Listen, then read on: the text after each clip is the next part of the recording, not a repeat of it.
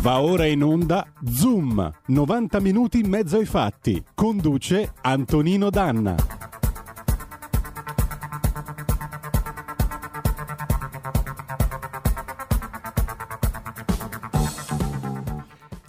Radio R P L, si rinnova l'approfondimento delle notizie a cura di Antonino Danna. Ben trovato Antonino.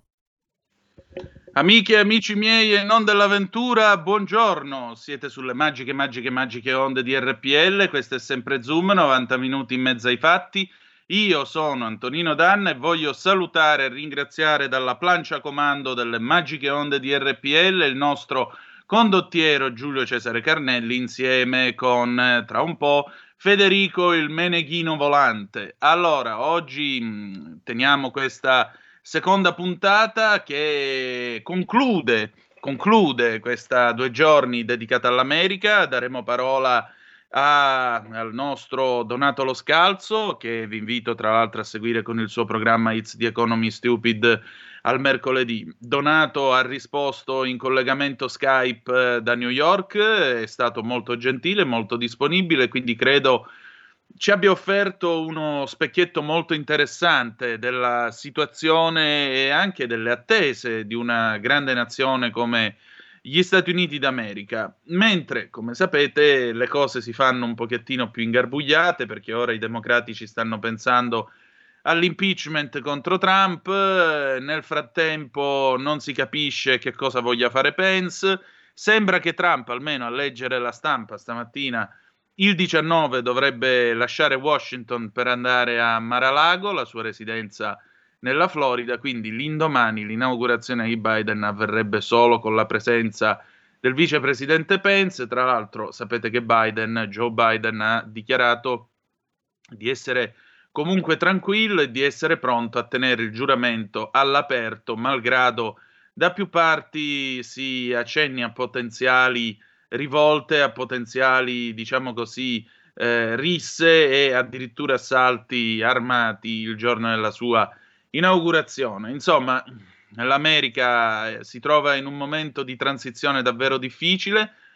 Speriamo, vivamente speriamo, che eh, riesca a ritrovare la strada, perché una nazione come questa, se perde la strada, significa che, diciamo così, in mancanza di un'Europa politicamente efficiente, politicamente in vita, perché l'Europa politicamente non esiste, in mancanza di un'Europa che potrebbe prendere il suo posto, eh, siccome l'Europa non c'è, ci toccherebbe piegare verso Pechino, come sentite più volte dire dall'onorevole Paolo Formentini nel corso della nostra trasmissione.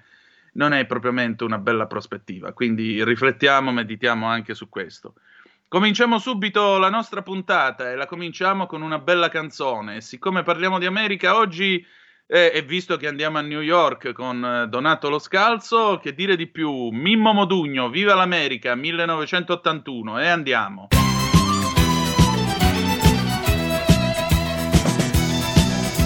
Dal primo giorno che sono arrivati si sono sistemati a broccolino, in tanti anni non sono cambiati, spaghetti, pizza, chianti e mandolino, lavorano facendo i camerieri e stanno nei migliori ristoranti, poi vengono i tassisti ed i barbieri, infine i muratori ed i braccianti. E viva l'America, viva l'America, viva l'America, uè paesà, come ti piace di stare all'America, come ti piace la libertà. Viva l'America, viva l'America, viva l'America, uè paesà, come ti piace di stare all'America, come ti piace lo job cat.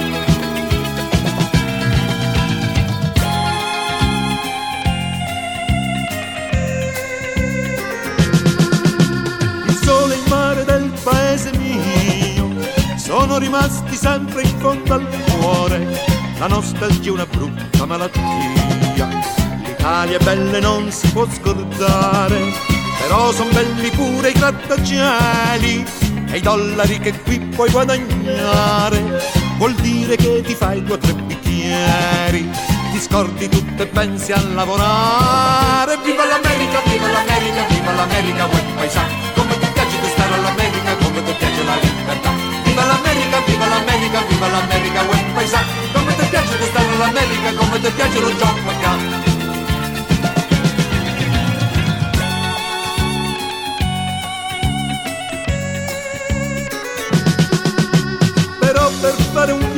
vacanza, quel viaggio che da sempre tu hai sognato, Venezia, Roma, Napoli e Firenze, che vedi quando ormai ti sei invecchiato, però c'è gente furba che ha capito e ha messo su un'industria assai potente, la grande industria della bella vita, che spende e spande senza fare niente. Viva l'America, viva l'America, viva l'America, uè paesà, come ti piace di stare all'America, come ti piace la libertà.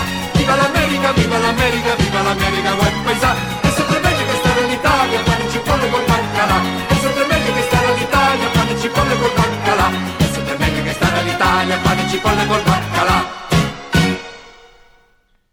Ed era Mimmo Modugno nel millenovecentottantuno con eh, Viva l'America. Qualcuno di voi forse si ricorderà che questo brano, con relativo videoclip girato dalla Rai in collaborazione con l'Alitalia, eh, andava in onda all'interno di Te la do io l'America, quando Beppe Grillo faceva soltanto il comico. E allora, siccome ve la do io l'America oggi... E allora vi diamo l'America oggi e ve la diamo con Fronte del Blog. Abbiamo con noi Edoardo Montolli. Buongiorno Edoardo, ben, bentornato. Buongiorno. E buon anno anche se in ritardo. Buon anno a voi. Allora Edoardo, diamogliela noi l'America agli ascoltatori. Twitter e Trump, un binomio che ormai è diventato un divorzio totale. Per giunta in questo paese ieri abbiamo assistito allo spettacolo, per me abbastanza discutibile, se non degradante, Eh, degli, del, delle limitazioni imposte all'account del quotidiano Libero, e, e questo francamente che lo decida un'azienda privata con buona pace di tutti i diritti della Costituzione più bella del mondo e più in generale di tutte le carte ONU sui diritti umani e quant'altro, eh, questo mi lascia veramente esterrefatto. Tu che cosa ne pensi? Ah, io sono assolutamente d'accordo, a me pare che stiamo vivendo, ci siamo eh, inoltrati completamente nell'oligarchia digitale, prima di tutto perché queste aziende private eh, non hanno una vera e propria casa, sono aziende digitali molto fluide e eh, sono così grandi che possono zittire l'uomo più potente del mondo con un solo click. Peraltro le motivazioni che sono state poste per la chiusura dell'account di Trump su Twitter sono ridicole. Teniamo conto che Twitter, che ha deciso di chiuderlo, è lo stesso social che ospita serenamente il dittatore venezuelano Maduro, che ospita l'Ayatollah Ali Khamenei, eh, dove Erdogan, come possiamo dire, ospita Erdogan che fino a settembre minacciava di guerra la Grecia e che è, come possiamo dire, il social preferito dalla Jihad, tanto che eh, fu uno studio che si chiamava Twitter e Jihad, la comunicazione dell'ISIS, in cui si spiegava come l'ISIS eh, adottasse Twitter proprio per le, eh, per, per le proprie comunicazioni e per rivendicare, eh, per rivendicare gli attentati. È una prateria del porno e quindi a questo punto stabilire che eh, la chiusura dell'account di Trump, in quanto incitava alla violenza, appare una motivazione ridicola. Fermo restando che peraltro che non si sia trattato di un vero e proprio attentato alla Costituzione, di una vera e propria sommossa, quella che è accaduta al Congresso di Washington, lo documenta il fatto, come ha scritto Rampini su Repubblica, che non ci sono state manifestazioni di piazza a difesa della democrazia contro Trump. Quelli che hanno voluto la testa di Trump sono, sono stati i grossi giornali americani, in mano a grosse oligarchie americane, ma non certo Eh, la popolazione. Però gliel'hanno servita alla testa di Trump su un piatto d'argento proprio queste case digitali, perché YouTube ne ha cancellato eh, gli ultimi video, la stessa cosa ha fatto Instagram e non ha, eh, Twitter ne ha cancellato addirittura l'account, la stessa cosa hanno fatto social media più piccoli, alcuni per noi eh, poco noti come Reddit, che ha cancellato dei gruppi pro Trump. E ehm, la cosa inquietante è che non appena Trump è sbarcato su Parler, Eh, Parler è stato tolto dalle piattaforme store di Apple e di Android. Eh, questo significa che meno di dieci aziende sono riuscite a zittire con un click l'uomo più potente degli Stati Uniti. È vero che ognuno è padrone a casa lo- propria, però il problema è che nessuno sa quale sia la casa di queste, di queste case digitali, e significa che se uno ha il controllo di meno di dieci aziende, ha il controllo sul mondo. Questo è un problema serio, che non a caso è stato affrontato da eh, persone che non possono essere certo definite amiche di Trump, di, mh, ovvero la Merkel, e il governo francese, che hanno definito problematica questa chiusura, e in Francia addirittura hanno detto che è inaudito che un'azienda privata decida la chiusura di un account del Presidente degli Stati Uniti. In Italia l'unica voce che si è fatta sentire è quella di Massimo Cacciari, che non può essere certamente definito un amico di Trump, che dice la stessa cosa, e anzi agli antipodi di Trump. Purtroppo invece il più importante quotidiano italiano, il Corriere della Sera, ha scritto che la chiusura dell'account Twitter di Trump è stato tardivo. Questo per dire eh, come capiamo i problemi della democrazia. Non li capiamo per nulla. Esatto. Il Questo punto è. è che sostanzialmente dare a una realtà privata il diritto di decidere chi non può parlare, ma qui non siamo all'oligarchia, qui siamo al fascismo telematico, né più né meno, per giunta da parte di gente che molto spesso finanzia movimenti liberal in America, cioè di centrosinistra, movimenti che in realtà dovrebbero garantire i diritti umani, dovrebbero garantire la libertà, quindi Eh, tutti vuoi quelli che Black questo, Lives Matter, tutta questa roba qua ha diritto di sfasciare, di protestare, i bianchi si devono inginocchiare, ci deve essere la condanna, la protesta e quant'altro. Se però qualcuno non la pensa in questo modo, allora arriva un privato che ti toglie il microfono dalle mani e si permette di dirti no, tu non devi aprire assolutamente bocca, ed è un problema che io giro anche agli ascoltatori. Voi sapete che noi abbiamo la pagina Facebook. Se un domani a Facebook non garbasse il fatto che questa radio R P L esprime determinate posizioni ed esprime una sua linea editoriale che eh, è, peraltro è pienamente legittimata a esprimere dall'articolo ventuno della Costituzione italiana, ma voi ci pensate, Facebook potrebbe tranquillamente chiuderci la pagina. Così. Sì, vorrei far notare una cosa peraltro, che intorno a questa vicenda eh, viene fatto, eh, vengono fatti passare all'estero e, e sui social tutti gli elettori di Trump come elettori di estrema destra. Vorrei far notare un dettaglio, che quando Obama vinse le sue prime elezioni prese sessantanove milioni di voti, Obama ne ha, ehm, Trump ne ha presi settantaquattro milioni a questa tornata, settantaquattro milioni. Credo sia piuttosto improbabile che si tratti di settantaquattro milioni di suprematisti bianchi o di persone dell'estrema destra. O di Biden ignoranti, ottanta, perché di solito sono eh, ignoranti quelli che votano a destra. Milioni. Mm, e ottantuno esatto. milioni non è, è una cosa che non ha precedenti. E voglio ricordare che un sondaggio del duemiladodici fatto sugli americani eh, era stato fatto proprio su Biden, e chiedevano cosa ne pensassero di Biden.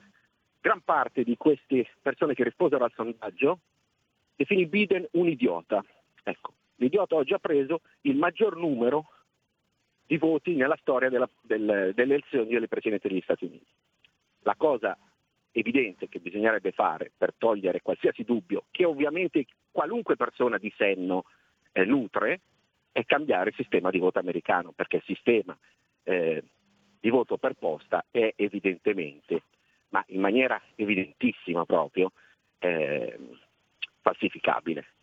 Abbiamo visto anche nelle inchieste delle Iene su quello che erano i voti degli italiani all'estero, figuriamoci in un intero paese grande come gli Stati Uniti. Bisogna togliergli questi dubbi, e soprattutto, una volta che si sono tolti, bisogna evitare di dire che tutti quelli che votano i repubblicani siano suprematisti bianchi o estremisti di destra, perché settantaquattro milioni di voti sono veramente tanti, molti di più di quelli che avesse lui preso eh, Barack Obama. Certo, certamente. Ma questo, tra l'altro, è un tema che affronterà tra poco il nostro Donato Lo Scalzo. Lui diceva proprio questo: dobbiamo distinguere tra la persona Trump, che ha tutti i difetti di questo mondo, e la sua presidenza. E lui spiegava proprio questo: i miei cognati eh, hanno votato per lui non per la persona, ma per quello che ha fatto come presidente. E così, allo stesso modo, queste elezioni in realtà il Partito Democratico in America le ha perse. Ha vinto Biden semplicemente come persona, perché è stata votata più eh, di Trump, questo sì, ma non è stata votata per motivi politici o per altro. È stato un referendum sulla figura di Donald Trump, perché è stato lui a, a polarizzare fin troppo la politica americana. E resta comunque ma il fatto che... questa cosa.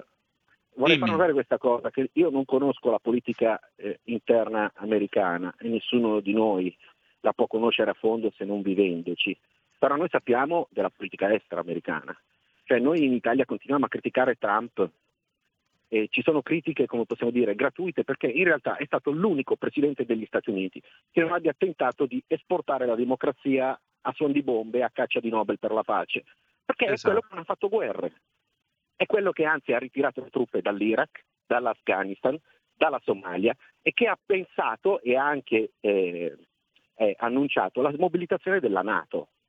Ecco, queste, su queste cose sembra che la gente non voglia riflettere. Eh, è invece una cosa estremamente importante, perché tra tutti i pacifisti questo è l'unico che non ha fatto la guerra. È vero, soprattutto rispetto al premio Nobel per la pace sulla, sulla fiducia eh, Barack Obama. Eh, peraltro un presidente che è stato abbastanza mediocre per quello che mi riguarda nella sua attività internazionale. Senti, ma non sarebbe forse ora di pensare a una sorta di carta dei diritti digitali dell'uomo, costituzione digitale, come la vogliamo chiamare, per impedire in fondo a tre, quattro personaggi, Zuckerberg, Twitter e tutti gli altri, di decidere della libertà di aprire e chiudere le bocche delle persone? Ah, io credo assolutamente sì. Credo che sia una cosa indispensabile e da fare immediatamente, anche perché voglio ricordare che queste società sfuggono a qualsiasi fisco mondiale, non, hanno, non avendo una casa sfuggono al controllo delle leggi di ogni parte del mondo, le leggi se le danno loro e decidono loro come applicarle, dove applicarle, con chi applicarle, è una cosa che non esiste, è una cosa che va regolamentata immediatamente, non si può dare esatto. in mano a un privato la possibilità di decidere chi parla e chi no. L'esempio che hai fatto sulla tua pagina Facebook è assolutamente calzante. Domani, eh, oggi è successo a Trump, domani può succedere a chiunque di noi, a qualsiasi persona che non sia, come possiamo dire, coerente con il, il sistema che loro si sono adottati e che loro decidono di sposare di volta in volta, perché basta che queste cinque aziende si accordino e si decidono i destini del pianeta. Non è, come possiamo dire, fantapolitica, lo abbiamo visto, l'abbiamo toccato con mano, hanno zittito con un click in un giorno il presidente degli Stati Uniti, l'uomo più potente del mondo. Ecco, questa esatto. è una cosa che bisogna, su cui bisogna riflettere, non c'è complottismo, fantapolitica, questa è una cosa che è accaduta sotto i nostri occhi e in Italia, cosa abbiamo detto? È stato addirittura tardivo, cioè siamo al delirio, non riconosciamo più la democrazia. E... Prego, prego, vai avanti. No, dicevo, non riconosciamo più la, la democrazia. Come si può dire una fesseria del genere che è stato tardivo? Stiamo parlando del Presidente degli Stati Uniti.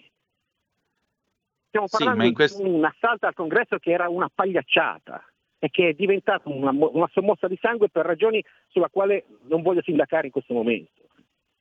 Sì, ma in questo paese ti vorrei ricordare che abbiamo avuto prima della pandemia un movimento come quello delle sardine, che diceva a chi non ha una loro, una loro diciamo, ri, rispondenza politica, a chi non la pensa come loro, avete diritto di parola ma non avete diritto di ascolto, che è ancora peggio. Cioè parlare, ma io non me ne frega assolutamente niente di quello che tu stai dicendo. E questa è una cosa che io trovo veramente orribile nei confronti di una persona, perché significa eh, dirgli tu non esisti proprio, tu è come se non ci fossi. E credo, come giustamente tu dici, questi con un click hanno zittito il presidente degli Stati Uniti e siccome non tutti si possono fare un social network per i fatti loro o costruirsi una tivù per i fatti loro, come si dice da più parti che sembra eh, quello che Trump vorrebbe fare una volta lasciata la Casa Bianca, eh, questo non farà altro che aumentare l'estremismo. Non aiuta il dibattito democratico zittire l'avversario, aumenta soltanto sì, l'estremismo e rende ancora più violenta l'altra parte. E se non è violenta lo diventa, perché nel momento in cui tu non hai la possibilità di esprimerti, non hai la possibilità di confrontarti, non vieni considerato perché non esisti, allora a quel punto la rabbia scoppia, o no? Sì, sì, anche perché... Eh, eh, teniamo presente il secondo punto, quando uno prova a farsi un social network diverso, come è stato il caso di Parler, l'hanno chiuso in un attimo, cioè gli hanno sì. impedito, come possiamo dire, il download dagli store delle, degli unici due sistemi operativi eh, validi in Occidente, cioè Android e l'Apple Store. Cioè, esatto. Se tu lo togli da lì, anche se te lo fai da solo, è, è impossibile splicarlo. Ecco, questi sono i problemi, no? Certo. Questi sono i problemi veri. Per, per quello dico, bisogna assolutamente regolamentare il mondo digitale. Perché? Perché il mondo digitale è in mano dei colossi. Io vorrei ricordare che in Italia su Berlusconi sono stati aperti conflitti di interesse sulle televisioni eh, di uno Stato. Qua stiamo parlando di monopoli mondiali, appunto, su cui nessuno dice niente, su cui nessuno è mai intervenuto. Appunto. No? E la cosa più disgustosa è questo silenziare le persone, che è degno di qualunque dittatura. Sì, sì, è, è quello che sta accadendo. È quello che sta esatto. assolutamente accadendo. E se queste persone possono toglierti il megafono, possono fare qualsiasi cosa, perché ricordiamoci che con l'avvento del digitale la gran parte degli imperi editoriali e della libertà di informazione è stata spazzata via e continua certo. ad essere spazzata via. No? A fronte dell'offerta gratuita che propone la rete di informazione, il resto viene spazzato via. Ma questo, certamente, quando viene spazzata via l'informazione, vuol dire spazzare via professionalità e, e vuol dire affidarsi sempre di più a uffici stampa, a persone che riportano versioni dei propri proprietari. È una cosa veramente pericolosa. Sì, perché alla fine vivremo in un mondo fatto di veline, che non sono le ballerine di Striscia la Notizia, di realtà precostituite, e quelle dovremo soffrire. Edoardo, sì. grazie del tuo tempo. Io devo chiudere, ma ci risentiamo martedì prossimo, va bene? Va bene, buona giornata. Grazie a te, ciao. Grazie. Allora, adesso andiamo in pausa e dopo il faccia a faccia con Donato Lo Scalzo. A tra poco. Porta con te ovunque R P L, la tua radio. Scarica l'applicazione per smartphone o tablet dal tuo store o dal sito radio R P L punto it. Cosa aspetti?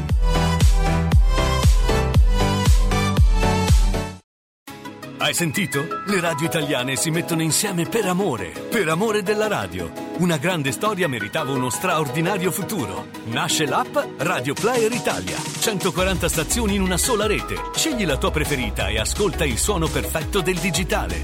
Gratis, senza registrazione, senza interruzioni. Compatibile con tutti i device. Naviga, esplora e scopri l'universo dell'audio. Ti sorprenderà. Scarica Radio Player Italia. Il futuro batte con la radio nel cuore. Anche R P L è disponibile su Radio Player Italia.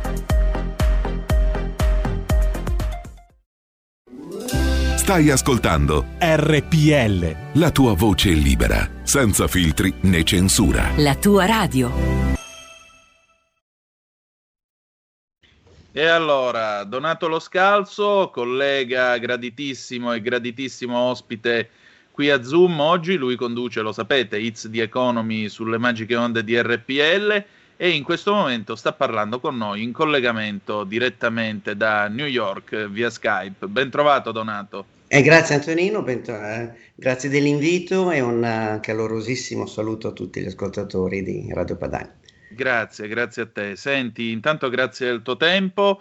Eh, no, no. Donato, prima domanda, eh, che cosa sta succedendo in America? Com'è il clima nei giorni in cui eh, questa transizione avviene nei modi più turbolenti che si potessero immaginare, addirittura eh, con l'assalto del Campidoglio, cioè sembrava quasi un colpo di Stato il sei gennaio scorso? Infatti, diciamo, quello che è avvenuto mercoledì eh, possiamo definirlo un pre e un dopo. Uh, nel senso che fino al momento di mercoledì, mi pare alla una, alla una e mezza, cioè dopo il comizio che ha fatto Trump ai suoi sostenitori, eh, diciamo c'era un, un dibattito politico, comunque uh, un dibattito verbale, uh, elezioni e non elezioni, uh, turbative e non turbative.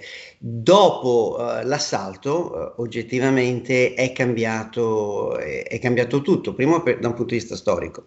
Uh, il Parlamento americano, come tu sai, uh, anche fisicamente è un centro unico, cioè Senato e Camera dei Deputati sono in un uh, unico palazzo, uh, motivo anche di efficienza e di economia, uh, dovremmo imparare noi italiani. Uh, detto questo, uh, proprio per questo motivo è sempre stato estremamente eh, protetto, controllato, e, eccetera, e di conseguenza eh, storicamente non, è mai sta- non c'è mai stato un assalto alla sede del Parlamento americano, neanche durante la guerra civile, e dobbiamo ritornare al milleottocentododici, nel momento in cui uh, le truppe britanniche nella seconda guerra, diciamo, uh, di indipendenza americana, effettivamente entrarono a Washington e bruciarono l'allora congresso. E di conseguenza, da un punto di vista proprio di, di, di, di clima, anche adesso guardando la, la, la televisione da mercoledì, Uh, è cambiato, è cambiato, è cambiato in, in peggio, soprattutto, soprattutto uh, si sta uh, uh, avverando la, la, la dicotomia, diciamo, tra Trump, persona fisica, presidente degli Stati Uniti, ma Trump come persona individuale, e il resto del Partito Repubblicano. Uh, questo non vuol dire che Trump um, abbia perso, ha, ha perso politicamente molto, uh, da un punto di vista proprio di, di, di, di immagine e soprattutto di standing, perché purtroppo il comizio che lui aveva fatto uh, prima dell'assalto uh, porta delle conseguenze non solo politiche ma forse anche penali. Certo, infatti si parla addirittura di fargli l'impeachment, ma eh, per procedere all'impeachment eh, non si capisce se si, avvi- si possa avviare la procedura già adesso oppure dopo il venti di gennaio, no, quando però non sarà più presidente. No, no, diciamo, notizie ti, di, diciamo tra ieri e oggi eh, sono che eh, i democratici da una parte, ma anche una parte eh, minoritaria, però eh, influente, del Partito Repubblicano, vogliono andare avanti con l'impeachment, che da un punto di vista pratico meccanico um, molto probabilmente non potrà o non potrebbe essere completato prima del venti per motivi proprio, diciamo, de- tecnici. In altre parole, la Camera dei Deputati può, e lo ha già fatto, già domani mattina presenteranno una richiesta di impeachment eh, con un solo articolo, che è incitamento alla rivolta, eh, incitamento alla, alla sedizione. Uh, e probabilmente già tra martedì e mercoledì dovrebbe essere votato, uh, e avendo la maggioranza dei democratici nella, nel congre- nella Camera dei Deputati uh, dovrebbe, e dovrebbe passare, anche perché diversi esponenti repubblicani um, hanno già aderito uh, uh, verbalmente a questa, a questa cosa. Detto questo, deve poi passare al Senato, deve essere preso in, in carico uh, um, dal Senato, e appunto al momento attuale i repubblicani hanno ancora um, la maggioranza, um, perché i due deputati della Georgia, i due senatori della Georgia non verranno confermati se non addirittura dopo l'elezione di Biden, e di conseguenza da quel punto di vista, eh, come dire, um, proceduralmente McConnell, il capo dei repubblicani, potrebbe ritardare. Uh, c'è un motivo però politico e anche pratico uh, nella richiesta dell'impeachment, e che al di là dell'essere approvata prima o dopo il venti, um, primo un, un messaggio, uh, come dire, storico, cioè nessun presidente o repubblicano o democratico che sia può incitare alla sedizione senza avere delle conseguenze almeno politiche. Eh, due, c'è una conseguenza pratica, che è la, eh, in italiano come si può dire, la disqualificazione dalla, dall'essere eletto, uh, addirittura da, dalla detenere qualunque carica politica o pubblica dopo l'impeachment, per cui anche dopo il venti gennaio um, se Trump verrà impeached, questo da un punto di vista pratico, politico, Um, gli impedirebbe di, di, di, di, avere, di, di, di cercare una, un'elezione politica. Certo, il divieto di ricoprire incarichi pubblici come qua in Italia. Sì, appunto, perché tu, eh, tu sai che sono abbastanza critico, sono molto critico, devo essere sincero, della persona di Trump, e infatti vor- vorrei utilizzare questa... questa discussione con te proprio per cercare di dividere e, e, e di individuare i due filoni che sono total- collegati ma in realtà eh, eh, diversi.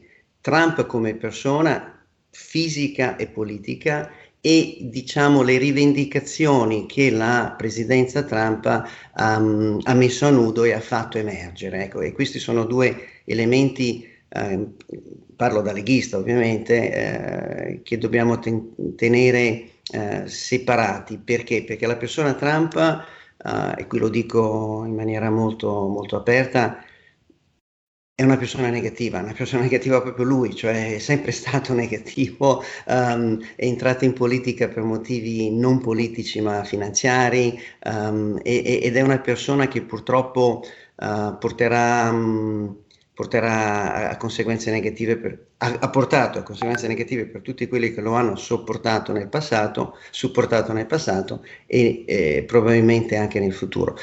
Cosa diversa invece è la, la, la, la, la sua funzione politica nell'aver fatto emergere um, in maniera molto, molto chiara e molto netta uh, un malessere, un malessere che una gran parte della, della popolazione americana uh, oramai da, da decenni soffre, e questi sono due argomenti collegati ma distinti. Ma guarda, è una visione che io condivido in pieno, difatti nei giorni scorsi l'avevo scritto anche in un mio intervento su Italia Oggi e dicevo proprio questo: si può essere buoni presidenti o grandi presidenti ma piccoli uomini, e nel sì. caso di Trump lui è stato un uomo non solo molto piccolo, ma io addirittura mi permetto di fare un passo avanti rispetto a quello che tu stai giustamente dicendo. Lui con questa pagliacciata finale, che è costata cinque morti, non uno, sì. cinque morti, con questa pagliacciata finale lui ha azzerato tutto quello che di buono Bravo. ha fatto in una presidenza che è stata, attenzione, al netto del personaggio, è stata una presidenza più che dignitosa. Sono d'accordo, sono d'accordo, sono d'accordissimo con te, ed ecco perché questa mia enfasi um, sulla distinzione tra lui come persona appunto fisica uh, e, e, e politica, e invece le, oggettivamente le giuste istanze, e da un punto di vista anche di uh, come dire um, temi politici, um, suo, suo malgrado in un certo senso um, ha, ha fatto delle azioni o ha portato alla, all'attenzione pubblica mondiale, nazionale, uh, istanze importanti. Um, eh, faccio un esempio, um, il discorso del, del controllo dell'immigrazione,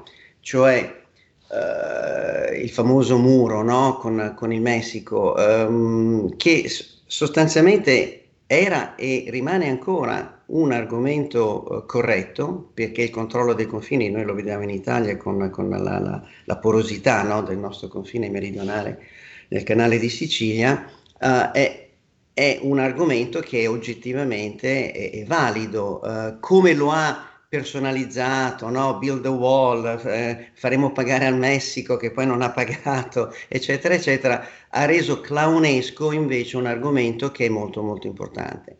Um, in generale però, eh, allontanandoci dal, dal personaggio Trump, ma tornando al, al, al problema fondamentale, il problema fondamentale proprio degli Stati Uniti, avendo vissuto io sia negli Stati Uniti ma anche in Inghilterra, per cui nei paesi anglosassoni, è questa, come dire, esagerazione nel political correctness, cioè il fatto che da un punto di vista culturale, anche di scambio di informazioni, non c'è un dibattito, c'è una, un minchul pop, chiamiamolo così, cioè c'è un pensiero unico dominante che nei media Um, pri- principali, per cui di, di grande ascolto, come dire, i tradizionali, eh, non permettendo questo dibattito culturale, sociale e anche politico, ma fondamentalmente culturale e sociale, um, poi um, spingono eh, tante, tante persone a, a posizioni estremiste. Eh, non dimentichiamoci che eh, comunque eh, settantacinque milioni di americani hanno votato per Trump.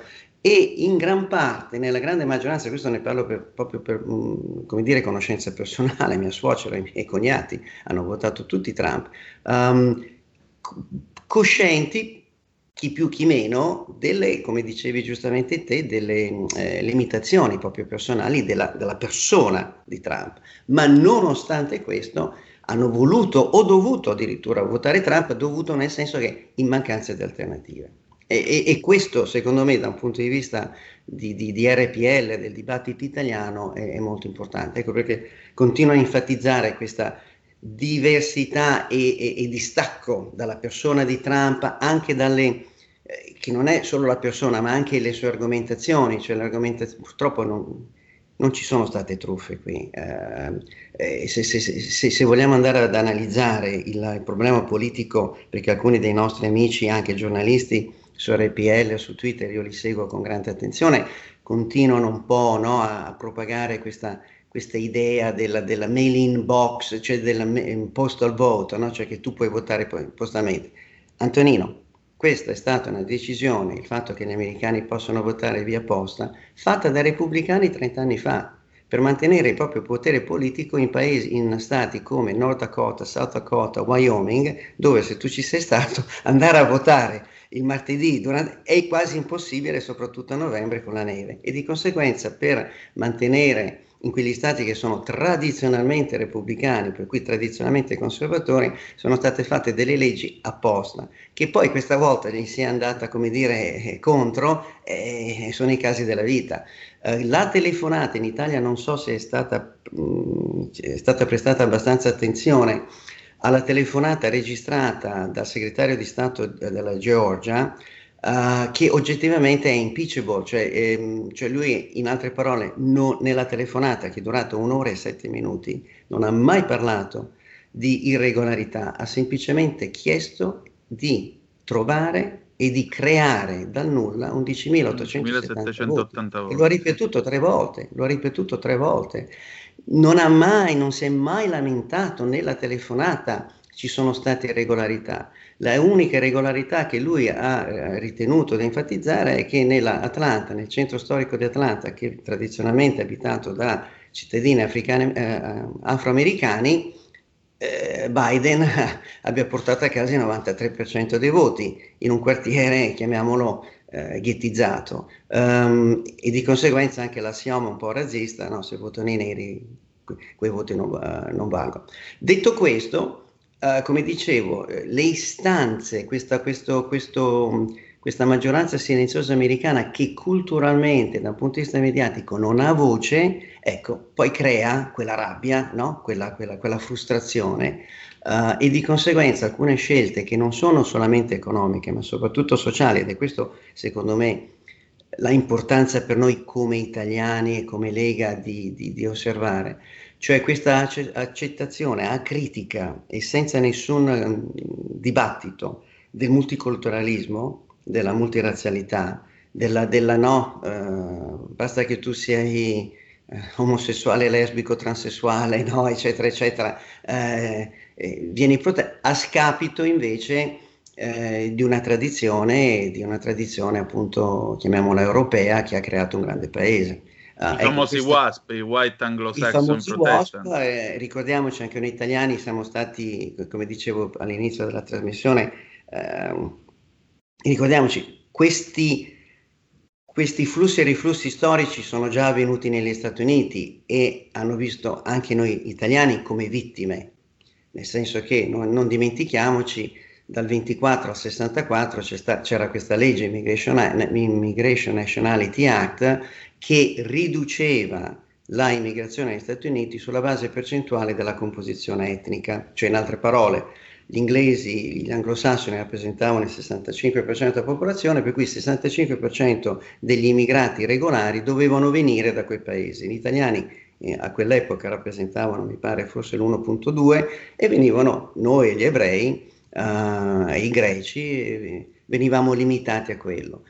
Questo è importante perché? Perché nella campagna elettorale eh, del duemilasedici Trump, che non è una persona purtroppo colta, però in un discorso fatto da, per lui da Steve Bannon, specificatamente sulle politiche di immigrazioni, aveva eh, messo nel suo programma politico un ritorno al pre-sessantaquattro, cioè alla Immigration Nationality Act, che avrebbe O, o, o ridurrebbe l'immigrazione illegale negli Stati Uniti a quella composizione etnica, e questo, diciamo, ti dà un po', no, il substrato culturale, come dicevi giustamente te quando hai utilizzato la parola W A S P, no? White, Anglo-Saxon e Protestant. Ricordiamoci, John Kennedy fu fu eh, lungamente criticato, aspramente criticato dai protestanti nel, nel millenovecentosessanta per essere cattolico. È stato l'unico presidente cattolico, con l'eccezione di Joe Biden, che adesso effettivamente è il secondo.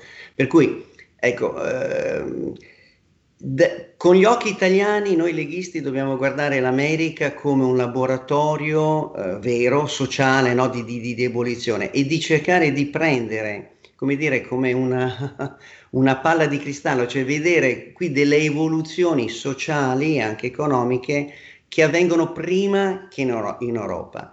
Detto questo, però, invito tutti i nostri ascoltatori a essere molto molto cauti, anche noi come, come commentatori, a sovrapporre, no, la realtà europea e italiana in particolare con quella americana, perché ci sono delle diversità sostanziali. E infatti tu dici, questo è un laboratorio che peraltro permette di vedere, di prevedere quello che potrebbe accadere dalle nostre parti. Assolutamente sì. Allora io ti dico, eh, da un lato osservavo una cosa, mentre tu parlavi dell'impeachment, Biden non si è scaldato molto sul tema. No, no, non è detto che gli conceda il perdono, credo che non lo farà nemmeno pagato, questo è poco ma sicuro. Però la cosa che io mi, mi chiedo ora, al di là di tutto, abbiamo visto trasmissioni televisive nelle quali c'era Trump che sono state silenziate e poi interrotte, togliendo il diritto di parola al Presidente degli Stati Uniti. Abbiamo visto la cacciata da Twitter, abbiamo visto la sospensione su Facebook.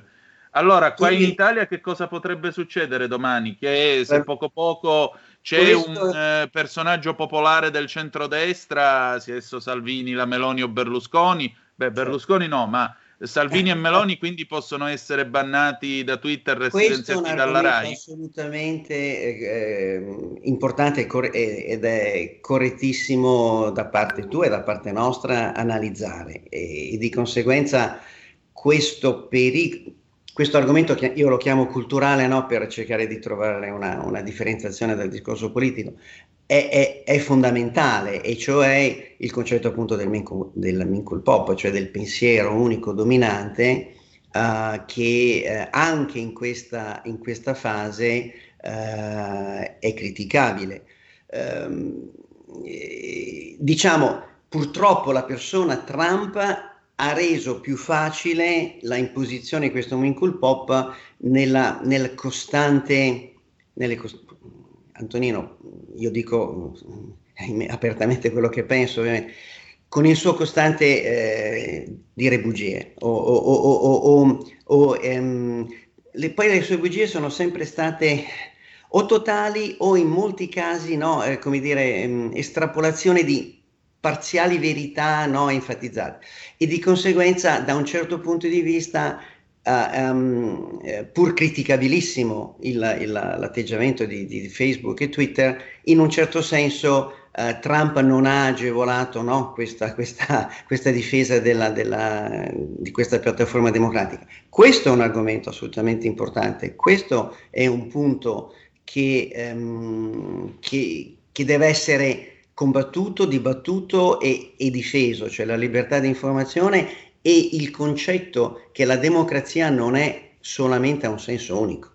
Esatto. Uh, e, e questo fatto, uh, ecco, forse una, una, un, un cavaliere più, più uh, culturalmente preparato, ecco, di Trump, uh, spero, uh, speriamo possa, possa portare avanti. Ma questo è un argomento um, non solo... Nella, nella soppressione, chiamiamola, del dibattito culturale, ma come dicevo proprio all'inizio della trasmissione, questa accettazione di alcuni movimenti socio-economici, culturali, eh, anche etnici, eh, che non, non possono essere discussi.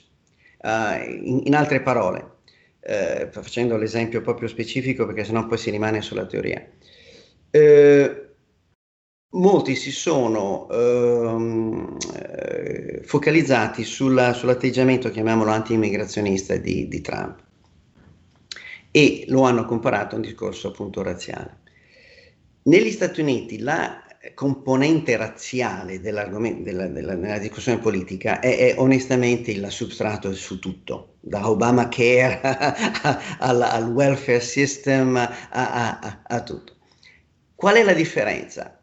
Che ehm, se fino agli anni cinquanta sessanta la immigrazione negli Stati Uniti, a differenza dell'immigrazione euro- intraeuropea, no? I nostri immigrati che andavano in Germania piuttosto che gli spagnoli in Francia e così via, è sempre stata una immigrazione ehm, totale, cioè m- per- permanente. chi veniva negli Stati Uniti, Antonino, eh, con qualche eccezione, diciamo, ecco, eh, veniva per rimanere. E questo voleva dire il famoso melting pot, questo famoso discorso dell'integrazione, anche linguistica e culturale. Tutti noi, come dire, eh, delle volte eh, facciamo commenti, no, sulla, sulla, sulla italo-americano, no, di, di Broccolino, però in realtà um, l'abbandono della lingua italiana o della lingua francese o spagnola, eccetera, eccetera, era proprio il rito di iniziazione per entrare in questo grande melting pot, e questo voleva dire anche culturalmente mantenere le proprie radici, però accettare di diventare americani. La tecnologia, da una parte di trasporti, cioè gli aerei, e dal, dall'altra parte la, la, la, la comunicazione, io ne sono un esempio con te oggi, no? Certo. Parliamo con Skype, eccetera, eccetera, cosa che fino a vent'anni fa era impossibile farla a livello privato, ha permesso invece una immigrazione a livello, chiamiamolo ispanico, temporanea.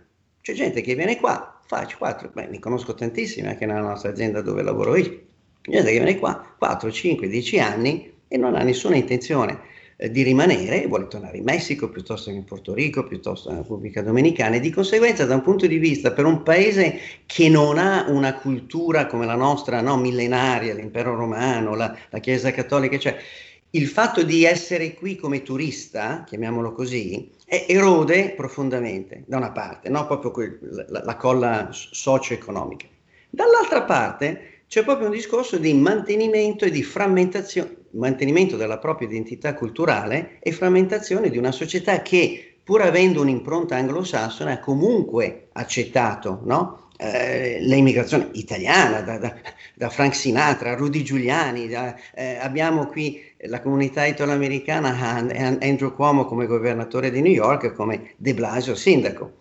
E pur avendo una disistima totale di De Blasio come uomo politico, gli faccio i complimenti, comunque parla l'italiano in maniera più che decente. Eh, fatta questa premessa, questa, questi cambiamenti tecnologici da una parte e, e economici dall'altra vanno ad attaccare proprio il concetto, no, eh, culturale, etnico di un grande paese. Ed ecco perché allora la reazione da parte, non dico di Trump come persona, ma di, del movimento dietro di Trump. Vogliamo assistere a una mutazione totale di questo paese, no? Abbracciando questo multiculturalismo che poi abbiamo visto nei paesi, io ho vissuto in Inghilterra per tanti anni, o in Francia, io ho lavorato anche in Francia, eh, eh, porta grandissimi, grandissimi problemi. grandissimi problemi, non solo per la generazione, la prima generazione, ma per, soprattutto per le generazioni successive. E di conseguenza questo dibattito deve essere preso in prima linea dalla, diciamo, dalla nostra parte politica in Italia. Ci fermiamo un momento, torniamo subito dopo questa piccola pausa. Certo.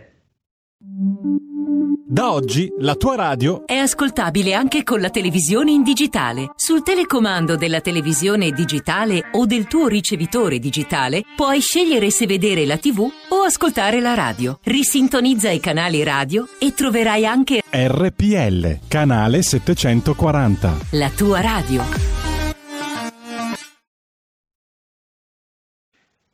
E rieccoci, siete sempre sulle magiche, magiche, magiche onde di R P L, questo è sempre Zoom, Antonino Danna e Donato Lo Scalzo, stiamo parlando appunto della situazione che sta avvenendo in America. Tu hai evocato anche lo spettro delle banlieue, quindi insomma diciamo che c'è un'integrazione fortemente in difficoltà, come tu sottolineavi, con questi che potremmo chiamare lavoraturisti, cioè sono persone che stanno appunto, come dicevi, quattro, cinque, dieci anni, ma non gli interessa affatto integrarsi nella società americana, semmai tornare al loro paese d'origine dopo aver lavorato. Eh, vista questa situazione, quello che io ti vorrei chiedere, a maggior ragione, visto anche che hai evocato eh, De Blasio, tra l'altro quest'anno si dovrebbe votare per il sindaco di New York, se non sbaglio, dovrebbe eh, sì, scadere sì, il mandato, sì, quindi questa è anche un'altra, un'altra grande partita che si deve, che si deve, diciamo così, giocare. New York, che è stata fortemente colpita dal Covid, come siete messi e che, e che prospettive potete avere allora? Ci sarà un altro sindaco democratico secondo te? Eh, Probabilmente sì, anzi eh, diciamo, eh, ricordiamoci nelle, nelle elezioni americane mi pare eh, Trump abbia preso meno del nove per cento dei voti in, in città, per cui da quel punto di vista, con l'eccezione di Rudy Giuliani, che oggettivamente eh, fa male vedere il declino anche personale di, di, un, grande, di un grande sindaco, cioè io... io Um, vivevo a Londra nel momento in cui Rudy Giuliani era diventato sindaco, però uh, um, ritornando dopo devo dare atto a, a, a Giuliani di avere uh, proprio da, da solo uh, rimesso, no? uh, ripulito New York, uh, uh, ricreato un'atmosfera um, positiva sia per, per l'attività economica ma soprattutto per la, la, la cittadinanza. De Blasio purtroppo si porta con sé tutti i difetti del, del politico democratico e, e, ed è interessante la, la, la, l'aggettivo democratico, cioè anche il Partito Democratico Italiano secondo me segue in, in negativo tutti, tutti gli sviluppi negativi del Partito Democratico Americano, e cioè l'abbandono veramente della rappresentanza della classe media, della classe lavoratrice, difendendo da una parte solamente le corporazioni, cioè i sindacati qui sono molto corporativi, non hanno un progetto politico uh, come, come possono averlo in Europa, uh, e di conseguenza la difesa di interessi, di onestamente uh, privilegi uh, di, di, di alcune categorie che poi sono le categorie dei dipendenti pubblici. Uh, i peggiori sindacati qui sono proprio i sindacati dei poliziotti e dei dipendenti comunali, uh, e dall'altra parte un abbraccio, come dire, critico e senza nessuna uh, senza nessun progetto uh, economico, politico economico di integrazione, eh, diciamo delle frange, no, più diseredate, degli immigrati e così via, a, a scapito non solo della dei ricchi, ma soprattutto della classe media. La classe media qui ne, nella città di New York è bastonata finanziariamente, fiscalmente, economicamente, eh, eccetera. E di conseguenza, però, tutto questo da un punto di vista numerico non, non, non cambia la situazione, cioè sarà senz'altro, quasi senz'altro, una, una, un sindaco democratico, eh, e ho paura. E ho paura, temo, temo che, che, che De Blasio possa ancora farcela, per esempio, pur non avendone alcun diritto, non avendo nessun successo. Da... Ah. Ah, questa, questa città è declinata ancora prima del Covid sotto la, la, la guida di De Blasio, è stato un pess- è, è un pessimo sindaco. Mi una dispiace dirlo appunto per la sua italianità, diciamo. Prego, una prospettiva veramente inquietante. Ancora eh, un'altra pausa, torniamo tra poco. Certo. Ehi, sveglia, sveglia! Chi ha parlato? Sono io, la Digital Radio. Anche in camera mia? Ma non abitavi nella mia auto? Analogico che non sei altro. Per tua informazione, da quest'anno mi puoi ascoltare nelle auto nuove, in casa e dovunque ci sia una radio. Eh sì, da quest'anno dove c'è radio c'è D A B. Ascolta le tue radio preferite con il suono perfetto della Digital Radio e scopri tanti contenuti extra. Sì, però svegliati, eh. Dibidi dobidi D A B.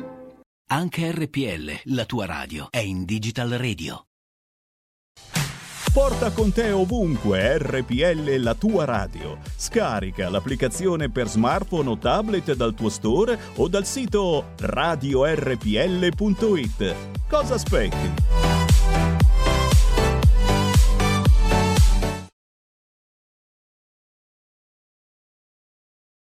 E rieccoci, siete di nuovo sempre su Zoom, novanta minuti e mezzo ai fatti. Antonino Danna e Donato Lo Scalzo, stiamo parlando appunto della situazione americana.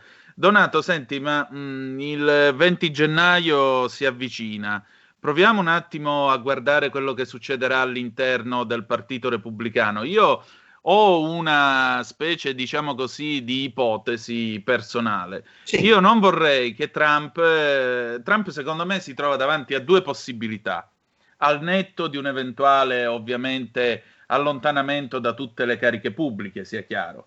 Sì. Eh, o si pappa il Partito Repubblicano e ha i soldi per poterlo fare, e quindi nel duemilaventiquattro si ripresenta lui, o magari ripresenta la figlia Ivanka, presenta la figlia Ivanka, perché alla fine della fiera è un uomo di settantacinque anni, quindi il tempo, certo, passa anche per tutti quanti. La seconda cosa che però io temo, e questo secondo me potrebbe accadere, specie se lui lanciasse questa sua televisione e a questo punto anche un suo social network molto probabilmente, eh, quello che io temo è che sostanzialmente lui divenga una specie di Ross Perot moltiplicato per cento, no? Lo diciamo per i nostri ascoltatori, Ross Perot era questo miliardario texano che nel novantadue si pappò il venti per cento dei voti durante l'elezione Bush padre contro Clinton, e c'è chi dice che in realtà sia stato proprio lui con sì, questo sì, sì, terzo sì, partito a fregare sì, Bush sì, padre sì, sì, che sì, quindi si è giocato la rielezione. Tu che ne pensi?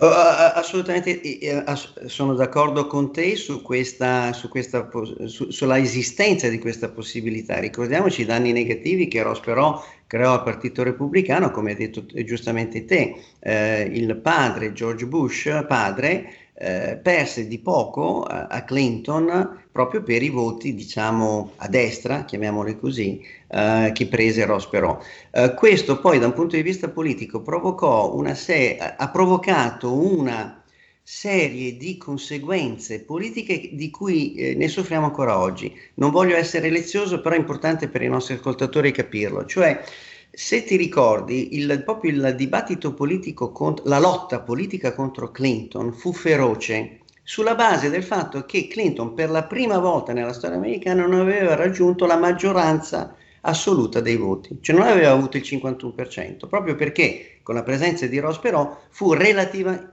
prese più voti di George Bush ma sotto il cinquanta per cento, e questo diede Eh, Ross Perot politicamente finì nel giro di sei mesi, un anno, ma diede atto a una componente del Partito Repubblicano guidata da Newt Gingrich in una lotta eh, feroce che poi culminò nel famoso scandalo, sex scandal di Monica Lewinsky, eccetera, eccetera, ma aveva una motivazione politica sul fatto che Clinton non aveva la validazione elettorale democratica. Ecco, questo collegamento è il motivo per cui eh, Trump in maniera, eh, come dire, un po' eh, egoistica, indipendentemente dal riconteggio, no, dei voti, vuole cercare di creare, cioè di, di, eh, di, di togliere validità alla presidenza di Biden. Questo creerebbe di fatto la, la fine del bipolarismo americano, come dicevi te, eh, cioè questa componente, chiamiamo, ricordiamoci, anche dopo la, l'assalto al Parlamento americano, su, su circa centottanta ottantacinque deputati repubblicani, centotrentasette hanno votato uh, uh, insieme a Trump in questa richiesta oggettivamente non motivata di riconteggio, no, dei voti, cioè di, di opposizione ai voti dell'Arizona e della Pennsylvania. In questo contesto voglio prendere proprio trenta secondi però per spiegare. C'è tutto il tempo. È una, è una cosa tecnica, però è importante anche per tutti noi italiani capire, eh, diciamo, la, la, la, la non validità delle, della, delle lamentele di Trump. E lo dico per esperienza personale, che mia moglie è americana e di conseguenza ha votato. Il, il foglio è uno. Gli americani sono molto economici dal punto di vista, non fanno tanti fogli, cioè è un, è un foglio che dice deputato locale, senatore, presidente, per cui quando lui, Trump, dice no, è stata rigged, no, è fr- fr- fraudulent, ma i repubblicani hanno vinto le elezioni, T- tutti non parlano di una cosa fondamentale, i democratici hanno oggettivamente, non dico perso, sì, hanno perso l'elezione, hanno perso circa dieci deputati, e la loro maggioranza, che era di circa ventuno, è, sta- è si è adesso ridotta a circa undici. Biden ha vinto proprio perché c'è stata una coalizione anti-Trump persona, persona fisica, certo, diciamo. Uh, ma da un punto di vista materiale il ballot, il, il foglio di carta è uno, e di conseguenza nel momento in cui, facciamo le, le, l'esempio, Ted Cruz si alza e dice io contesto, no, la, la fra- contesti la tua stessa elezione, perché mi stai dicendo che alcuni hanno votato per te, Ted Cruz, piuttosto che per Mo Brooks, eccetera, eccetera, ma non hanno votato per Trump, che è vero, in alcuni casi, ed ecco perché la, la, la, la differenza numerica a favore di Biden è così risicata in alcuni stati. Ricordiamoci, a livello totale Biden ha vinto senza alcun dubbio con più di sette milioni e mezzo di voti, di conseguenza non, non è disputabile. In alcuni stati effettivamente c'è stata, come nella Georgia, in Pennsylvania, c'è stata questa, questa differenziazione molto più eh, mi, minima, che proprio si basa sul fatto che il foglio di carta è lo stesso. Ecco, fatta questa premessa, quello che dicevi te è eh, uno scenario assolutamente eh, possibile e, e, e prevedibile, nel senso che questa frattura all'interno del Partito Repubblicano poi di fatto eh, provocherà una, una vittoria by default del Partito Democratico. Può, il rischio serio E, e, e che il Partito Democratico, come il Partito Democratico Italiano, ha completamente perso la, la, la sua funzione iniziale di rappresentanza e di difesa della classe, delle classi lavoratrici, non solo degli operai, ma anche degli artigiani, dei commercianti, dei piccoli imprenditori, a favore di questa embracing, no? Questo abbraccio di questo multiculturalismo, no? Socio-economico, cioè um, sociale, di diritti civili, Uh, che se in alcuni casi è capibile nel, nel senso razziale della parola, in altri oggettivamente si ritorna a quello che dicevamo prima di questa oppressione culturale, no? Culturale eh, che, che, che, che, che è pesantissima, che è pesantissima. Donato, io mi avvio alla conclusione ricordando ai nostri ascoltatori che lo potete ascoltare su R P L con It's the Economy Stupid il mercoledì dalle venti alle ventuno e in replica la domenica dalle quindici alle sedici, quindi per cortesia ascoltate il nostro Donato che credo ci abbia portato manina manina a, ad approfondire non poco quello che sta succedendo davvero in America. Eh, Donato, allora, siccome It's the Economy Stupid e noi siamo abbastanza stupidi in tema di economy, eh, eh, che cosa farà Biden? Intanto, com'è la situazione economica del paese adesso? Che cosa farà Biden? E più in generale, che cosa pensi che succederà da oggi fino al venti di gennaio, fino al fatidico venti di gennaio? Allora, eh, parto dall'ultimo punto, cioè ehm, che, che l'impeachment arrivi a, a una conclusione, come dire, operativa o no, comunque politicamente ehm, fermerà, eh, diciamo, le possibili iniziative di Trump, perché lo mette in difesa e di conseguenza anche da un punto di vista, come dicevo, penale, legale e così via, per cui i suoi advisors gli stanno veramente, lo stanno veramente ehm, incoraggiando, no? a, a, a non attaccare. Eh, ricordiamoci che il clima è molto teso, è molto teso e, e, e da un punto di vista di, di possibilità di scontri, anche più violente addirittura, ricordiamoci qui ci sono milioni e milioni di, di eh, armi, fucili, bazooka e mitra, eh, n- purtroppo non è neanche da escludere. Eh, per tornare invece alla prima domanda sulla, sul, sull'economia, allora rispetto all'Italia qui siamo sulla luna, cioè siamo avanti, cioè non c'è confronto. Uh, non c'è un lockdown, c'è uno slowdown, c'è un rallentamento, ma non c'è un lockdown come in Italia. Detto questo, anche qui negli Stati Uniti eh, la, la, la pervicacità, la perniciosità di questo Covid è in alcuni settori non, non, non ne risentono, non ne hanno ancora risentito assolutamente, in altri invece, i ristoranti, un po' come in Italia, i ristoranti, i bar, tutti tutti i servizi, diciamo, eh, sulla strada, no? Sono stati colpiti in, in, in, in pieno.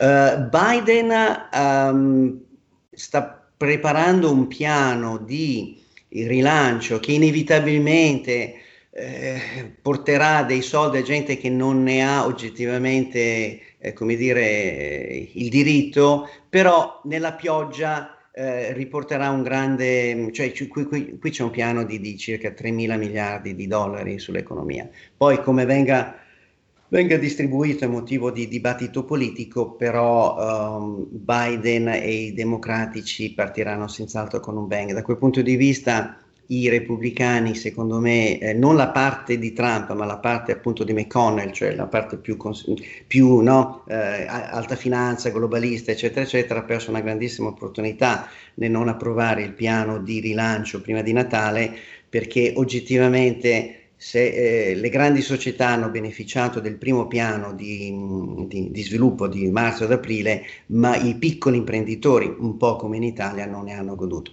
Detto questo, c'è un supporto a livello statale, a livello, a livello federale, a livello statale molto più alto che in Italia. Però ecco, questa inequalità c'è anche qui, in misura minore, uh, e l'economia comunque, gra- date le dimensioni e la dinamicità dell'economia americana, um, L'Italia, l'Italia purtroppo è, veramente siamo, non siamo in Serie B, siamo addirittura in Serie D rispetto agli Stati Uniti, che è in Serie A. Ok, Donato, allora grazie al tuo tempo. No, grazie no. a voi, grazie a te Antonino. E niente, ascoltatelo allora, vi ripeto, il mercoledì dalle venti alle ventuno su R P L, It's the Economy Stupid, e in replica la domenica alle, dalle quindici alle sedici. Grazie di averci portato a conoscere l'America vista da uno che lo sa, perché ci abita, si ci fa. lavora, quindi una volta tanto, insomma, abbiamo superato quel gap eh, di certa stampa di questo paese che eh, probabilmente crede più a un'America che ha nella sua mente e non a quella che tu vivi tutti i giorni. Infatti, ti ringrazio Antonino, un carissimo saluto a tutti gli ascoltatori. Grazie a te. Ciao. Grazie a te. Ciao, ciao, ciao, ciao. ciao. Padova Calling con Ettore Toniato e l'edicola duecentosei. E ridiamo la linea ad Antonino Danna. E rieccoci, allora è stato un lungo dibattito quello che avete ascoltato con Donato Lo Scalzo, lo ringrazio e lo saluto ancora una volta, spero vi abbia eh, interessato e spero insomma vi abbia raccontato l'America da un punto di vista Uh, un po' diverso rispetto a quello che passa in questi giorni sulla stampa mainstream. Sapete che il credo di questo programma è andare a chiedere a qualcuno che lo sa. Poi dopo ognuno uh, tira fuori le conse- trae le conseguenze che meglio ritiene. Allora, Padova Calling, signore e signori, ecco a voi direttamente dall'edicola duecentosei in quel di Via Piero Bon a Padova, Ettore Toniato. Buongiorno. Buongiorno Antonino, buongiorno, occhiali appannati e mascherina sul volto. Insomma, non sorry. ti vedo, non ti vedo, ma deve essere uno spettacolo un po' preoccupante perché immagino, allora, immagino diciamo, che... questa mascherina chi, chi come me gli indossa gli occhiali comincia un po' a detestarla, diciamoci la verità. Eh, pure so. io, infatti io conduco senza gli occhiali, eh, un po' perché credo, come diceva Beppe Viola quando lo disse a Ciccio Graziani nel ritiro ad Alassio prima che la nazionale andasse alla, al mondiale di Spagna ottantadue, a un certo punto mentre lo sta intervistando Beppe Viola prende e gli dice: levati gli occhiali che sei più bello. Io non sono Marlon Brando, però almeno mi illudo di essere un po' più bello senza occhiali. Sovranismo, sovranismo Achilli, vedi, anche gli occhiali. Beh, insomma, qua comunque stamattina si sta parlando di questi vaccini, eh, un po' anche abbiamo ascoltato di no, Donald Trump, l'analisi perfetta fatta dal, dal signore che c'era prima. Insomma, adesso alcuni canali di informazione stamattina hanno battuto un po' frettolosamente forse la notizia che in Campania sarebbero state somministrate più dosi di vaccino rispetto alle dosi arrivate. Allora, per, in questo frangente il fact checking appare decisamente importante. Allora, la Campania sembra che, sia, a, che abbia applicato un protocollo proveniente da una nota dell'AIFA del trenta dicembre, che autorizzava le A S L a ricavare sei dose da una fiale da cinque dosi. Quindi una cosa un po' alla Breaking Bad, insomma, quindi hanno un po' allungato, diciamo, hanno tagliato, diciamo, questa fiala. Eh, Ma adesso la domanda mi sorge spontanea, ma è una, stata una decisione autonoma della Campania? Le altre regioni l'hanno fatto? Non l'hanno fatto, boh, non... Eh, penso che ci sia bisogno di un po' di chiarezza in materia. Si può fare, l'AIFA ha detto di sì, ma le altre regioni, dato che comunque c'è scarsità di vaccino, lo stanno facendo oppure no? Quindi è un, è un dubbio così che è venuto stamattina a molti clienti che stavamo commentando appunto questa notizia. Guarda, io stamattina leggevo La Stampa di Torino e il eh, punto è che molto semplicemente ehm, questa mattina viene fuori che il supercommissario Arcuri ha chiesto alle regioni d'Italia di mantenere un trenta per cento di fiale a, eh, diciamo così, a riserva nel caso in cui ci fossero dei problemi eh, con la eh, spedizione dei vaccini. E questo tra l'altro accade mentre leggo un'analisi di Carlo Cottarelli, personaggio che io non, non mi viene difficile classificare come sovranista, cattivone, eccetera, eccetera, il quale fa addirittura questa osservazione. Israele ne vaccina centosettantamila al giorno, l'Italia arriva a settantamila. Fatte le proporzioni, visto che in questi giorni i T G ci hanno raccontato che siamo primi in Europa, siamo i migliori, siamo i più belli e qua e là, eh, per numero di vaccinazioni effettuate, fatte le proporzioni, Cottarelli scrive che se Israele ne sta vaccinando centosettantamila al giorno, noi dovremmo farne circa un milione centomila in proporzione. Sì, la campagna invece al mondo a questo punto, cioè nelle eh vaccinazioni. Sì. Ah, eh sì.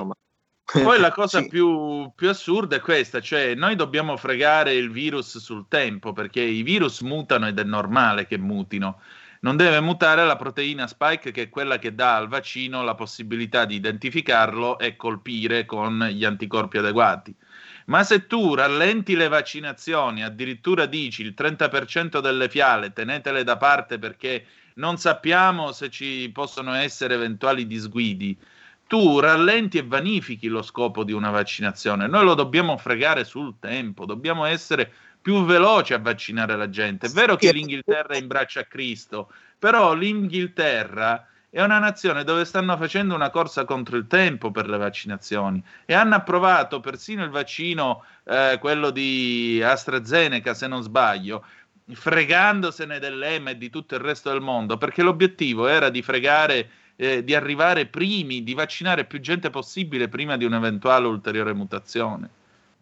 Prego. Beh, sì, lì lo potevano anche fare, perché in Inghilterra c'è, penso, una regola che in caso di emergenza assoluta si possono saltare addirittura alcuni controlli di sicurezza dati invece dall'Europa. Certo. Eh, il discorso è, eh, ma lo stanno facendo, dato che c'è emergenza, c'è bisogno di vaccinare più persone, ma, siamo sicuri, ma si può fare, cioè nel senso, dato che l'AIFA lo, lo dice che si possono ricavare sei dosi, lo stanno facendo tutte le regioni oppure no? Questa è la domanda. Bisognerebbe che ci sia chiarezza. In alcune regioni no, per esempio, perché è successo, leggevo addirittura, sempre sulla stampa, leggevo che in Emilia-Romagna, se non sbaglio, anziché tirare fuori sei dosi da ogni fiala della Pfizer, ne tiravano fuori cinque, ed è successo di gente che è stata vaccinata di straforo, quindi non ha documenti, non ha niente, però siccome era parente di quella che faceva le iniezioni o di quello che faceva le iniezioni, testa, dose che avanza, aspetta che la faccia a te. Allora, se ragioniamo così, se usiamo sti metodi da borsa nera, ma dove pretendiamo di andare? Altro che primule. No, anche perché il problema è che, dato che può essere fatto e nessuno lo nota, mh, io non, non vorrei ovviamente avere il sospetto che magari una dose se la rivendano sul mercato nero, però sai, po- po- sai l'occasione fa l'uomo ladro, insomma. Nel senso, non, non vorrei che alcune regioni invece avessero applicato di tagliare sei dosi e somministrarne cinque, dato che comunque non c'è chiarezza in materia. Ecco. Eh, per quanto riguarda invece la locale, passando a argomenti sì. più... più Ma si è scoperto chi è il santinatore anonimo? Ma non ancora, anzi io lo invito a venire qui, a che, che gli apriamo i microfoni volentieri, perché è una cosa veramente interessante, insomma, vorrei capire anche le motivazioni, ecco, che eh, penso che ci sia una certa fede ovviamente, però vorrei capire anche le motivazioni e dare, dare parola a questa persona. Comunque vabbè. Eh, il Tar di Venezia ha bocciato l'ordinanza del comune di Verona che imponeva le stoviglie biodegradabili a tutti i locali. Sembra che eh, le stoviglie biodegradabili, come previsto dalla finanziaria del duemiladiciannove, debbano essere introdotte eh, come deadline intorno al duemilaventitré. Quindi c'è ancora tempo, il comune di Verona è stato obbligato a eh, annullare l'ordinanza e pagare le spese processuali di circa duemila euro. Eh, eh.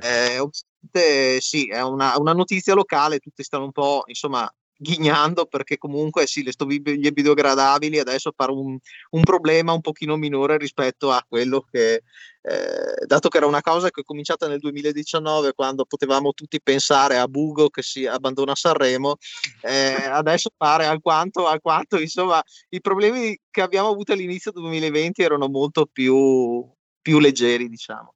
Sì, ma io sto pensando a quelli che hanno speso fior di soldi per comprare tutti i set biodegradabili, adesso gli si dice vabbè signori, abbiamo scherzato, beviamoci su. Tutto, eh, immagino i commenti in dialetto veneto stretto che arrivano fin nel più alto dei cieli. Ah, senti, no. eh, eh.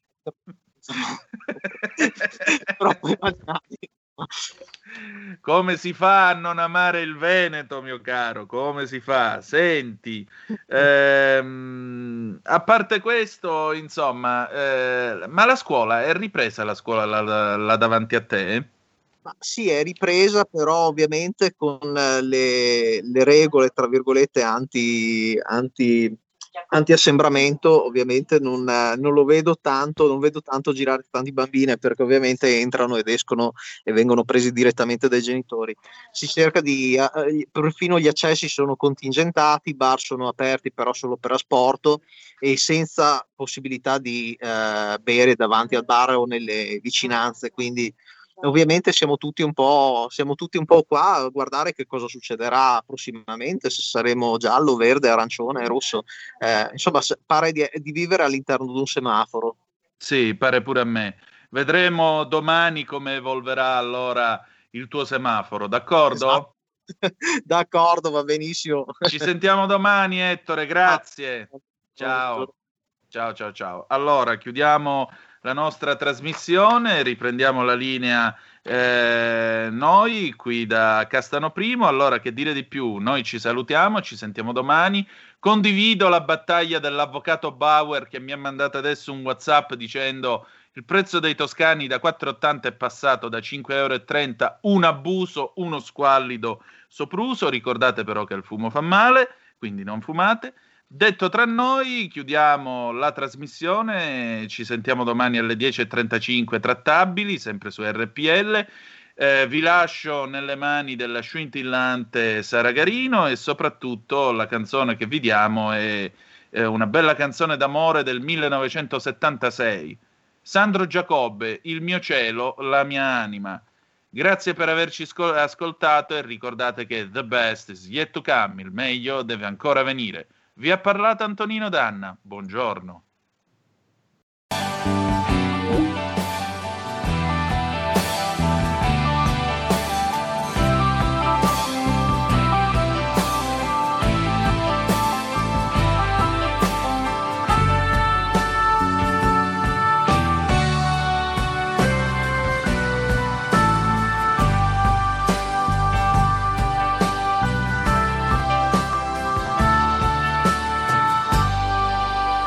Per te faccio cose che nessuno le fa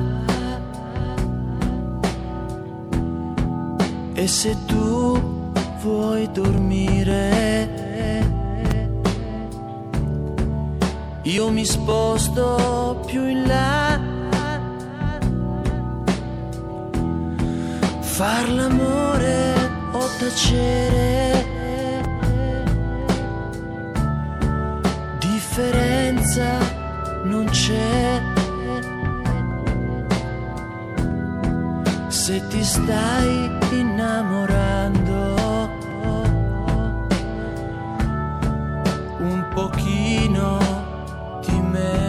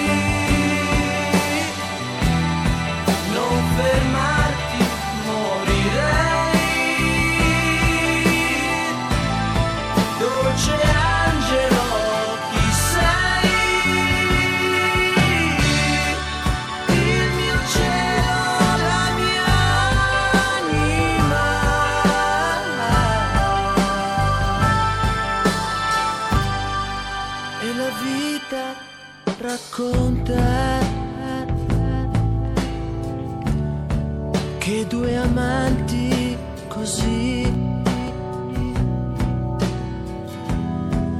o si vestono e vanno o si dicono sì,